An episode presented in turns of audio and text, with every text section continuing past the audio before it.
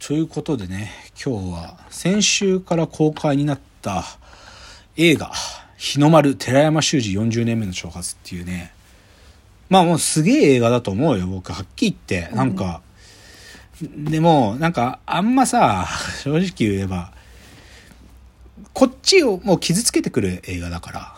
その、まあ、てか、そのさ、撮ってる企画者たちの暴力性っていうの、暴力的だからこそ、こっちをこう、ね、動揺させる映画ですから、なんか、そういうのに耐性ないとか、もしくはね、正直僕初日見に行った時ね、怒ってる人いたんだわな、お客。特におじいちゃん世代の高齢の方とかは怒ってた、すごく。ちょ、なんていうのかな。うん、怒ってたね。どっちの態度で怒ってるのかわかんないけど、はっきり言ってね、エンドロールが流れて、エンドロールの後に絶対にまだ何かあるだろっていうのはさ、見てればわかるんだけど、エンドロールの時点でもう携帯、露骨にスマホ立ち上げて、まあ、完全なマナー違反やってんだけど、もうそれをやらなきゃいけないくらい本人の中ではもう、なんか、て、席立っちゃいいじゃん。席立っちゃいいんだけど、なんか、なんかの、やっぱり抵抗として、映画やってる途中でスマホを立ち上げてガッてなんかするっていう、そういうことをやってらっしゃる方が何人かいた。一人じゃなかった。何人かいた。だから、明確にこちらを動揺させてる映画だから、そういう意味で政治的な心情があったりする方が見たら怒っちゃったりとかね、腹立つとか、なんか、そういう気持ちになる部分は少なからずはあるんだと思うよ。でも僕は逆にそう読むこと自体がこの映画の見方をミスってるんだと僕は思うんだが、でもすごい映画だと思った。で、でね それでね、あのね、で、実はさ、その、今回、先週から公開されたその映画は、初出っていうか、最初はテレビ版があって、で、かつ、去年の TBS ドキュメンタリー映画祭で初めて映画館でかかったやつなんだけど、今年の TBS ドキュメンタリー映画祭、つまり2023が3月の半ばぐらいから始まるんですよ。TBS ドキュメンタリー映画祭2023っつうのが。で、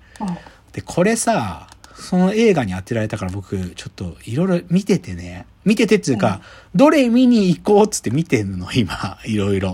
で、でね、まあこれ、その映画の番宣とかでも、この監督が言ってるんだけど、その蔡大輝監督の新しいのがここで公開されるんだよ。で、そのタイトルが、カリスマ国葬拳銃宗教っていうタイトルで、おそらく同じ作り方知ってるんだよな。多分。街頭インタビューしてるんだよ。予告動画見ると。で、で、これ、なんかもう、まあ、で、これは、こっちは正直言うと、少し政治的な意志があると思う。こっちは。多分ね、予告見る限り。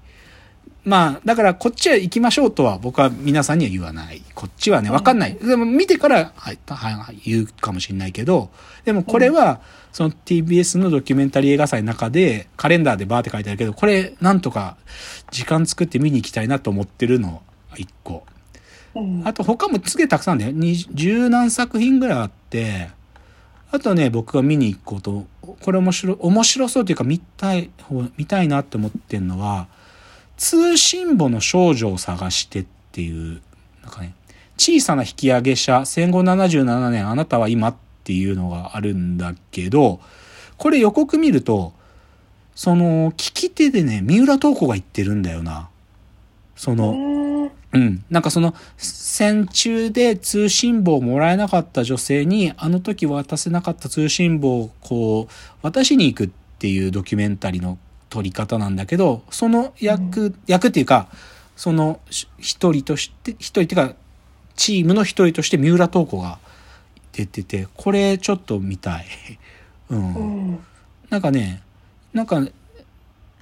賞も取ってるらしいんだよね、これ去年の。なんかテレビ版の放送もやってたっぽくて、BS かなんかで。うん、これ見たいって思ってる。だから、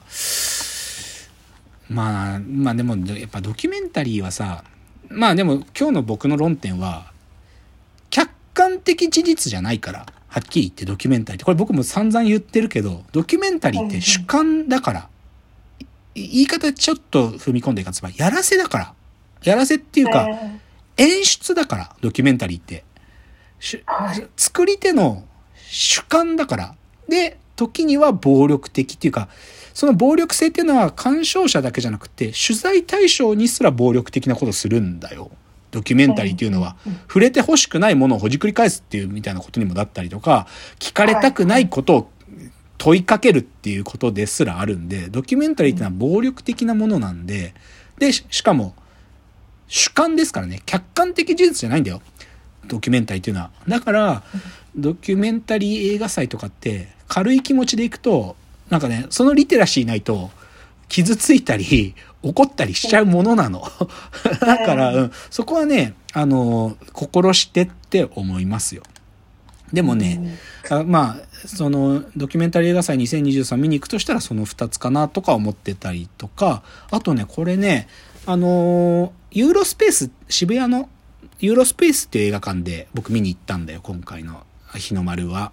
で、そこの予告編でやっててね、あ、この映画知らなかった、見てみたいと思ったのが、あのー、書かれた顔っていう作品についての予告で。これもともとは1990年ぐらいの映画なんだよね、確か。で、日本とスイスの合作映画で、スイス人の監督が撮ってる、何を撮ってるかっていうとね、歌舞伎役者の坂東玉三郎、まあ、女型をやる人ですけどね。はいはい。その坂東玉三郎だけじゃなくて、日本のそういう芸能ね、芸者さんとかさ、他にも、まあ、要は、日本の、まあ、舞踏家？日舞の人とか、現代舞踏家とか、日本のそういう、まあ、芸能っていうべきかな。なんか、そ、その人たちをひたすら、でも、ジェンダーとかね、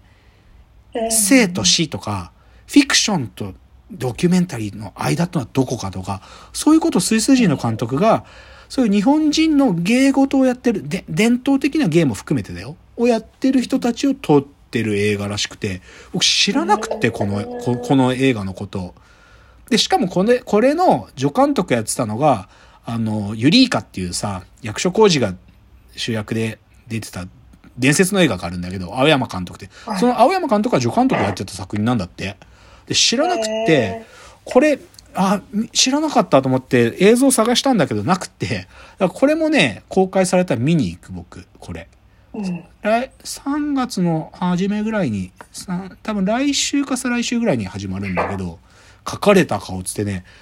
坂東玉三郎が面白いこと言うのよ。少なくともその予告でね、言ってたのは、女型やってきて、やってきたと、ずっと。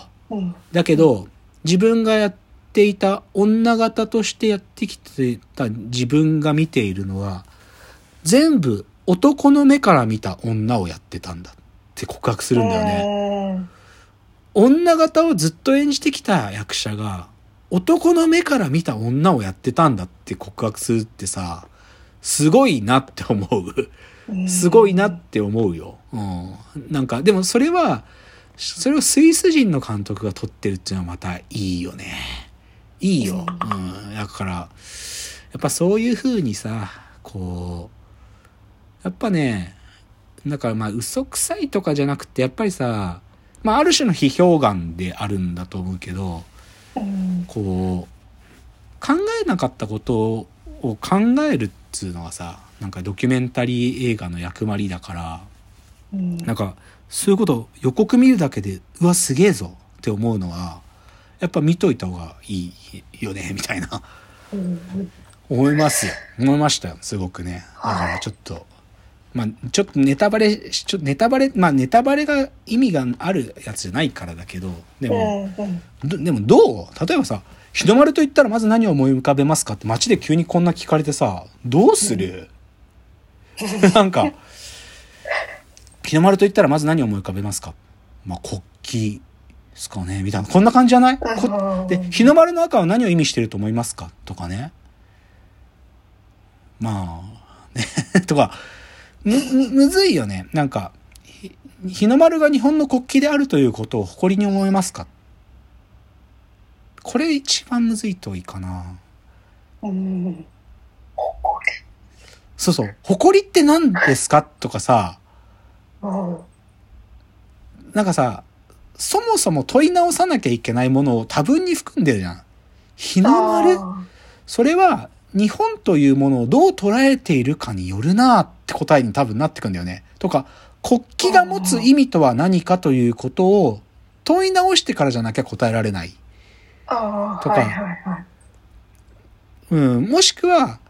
自分がこうあってほしいと思う現状と、あ、じ理想と、現実の差異についても言及しなきゃいけないと思う。誇りに思えてない自分というのが、いい状態なのか悪い状態なのかっていう、その現状認識すら吐露しなきゃ、それ正確に答えられない問いだと思うのよ。うん。だから、めちゃくちゃ動揺すると思うな。らで、も、面白いのは、最初聞かれてね、ふざけた感じで答えちゃう人がいる。まあ、何人もそういう人出てくるんだけど、途中から真剣に答え出すタイミングが来る人とかもいるの。あこれは真剣に答えようと。あるタイミングからモードがバクッと変わる人がいて、あー、それとか見ると、あ、自分もそうするかもしんないなって見ると思うし、だから、動揺をします。はっきり言ってね。でも予告見てみてください。予告見るだけである程度わかるよ。なんていうか、この作品が意図するものっていうのがね。うん。はいはい。なので、出色。傑作っていうと、ちょっと違う意味に言うけど、出色のドキュメンタリー映画ですから、日の丸、それは、今なのかもしれないじゃなくて、それは、あ日の丸、寺山修司40年目の挑発というね、僕の中のアーカイブも整理してくれた作品なんで、あ欲しいですということです。では、本日はここまで。わーわー言っております。あ、お時間です。さよなら。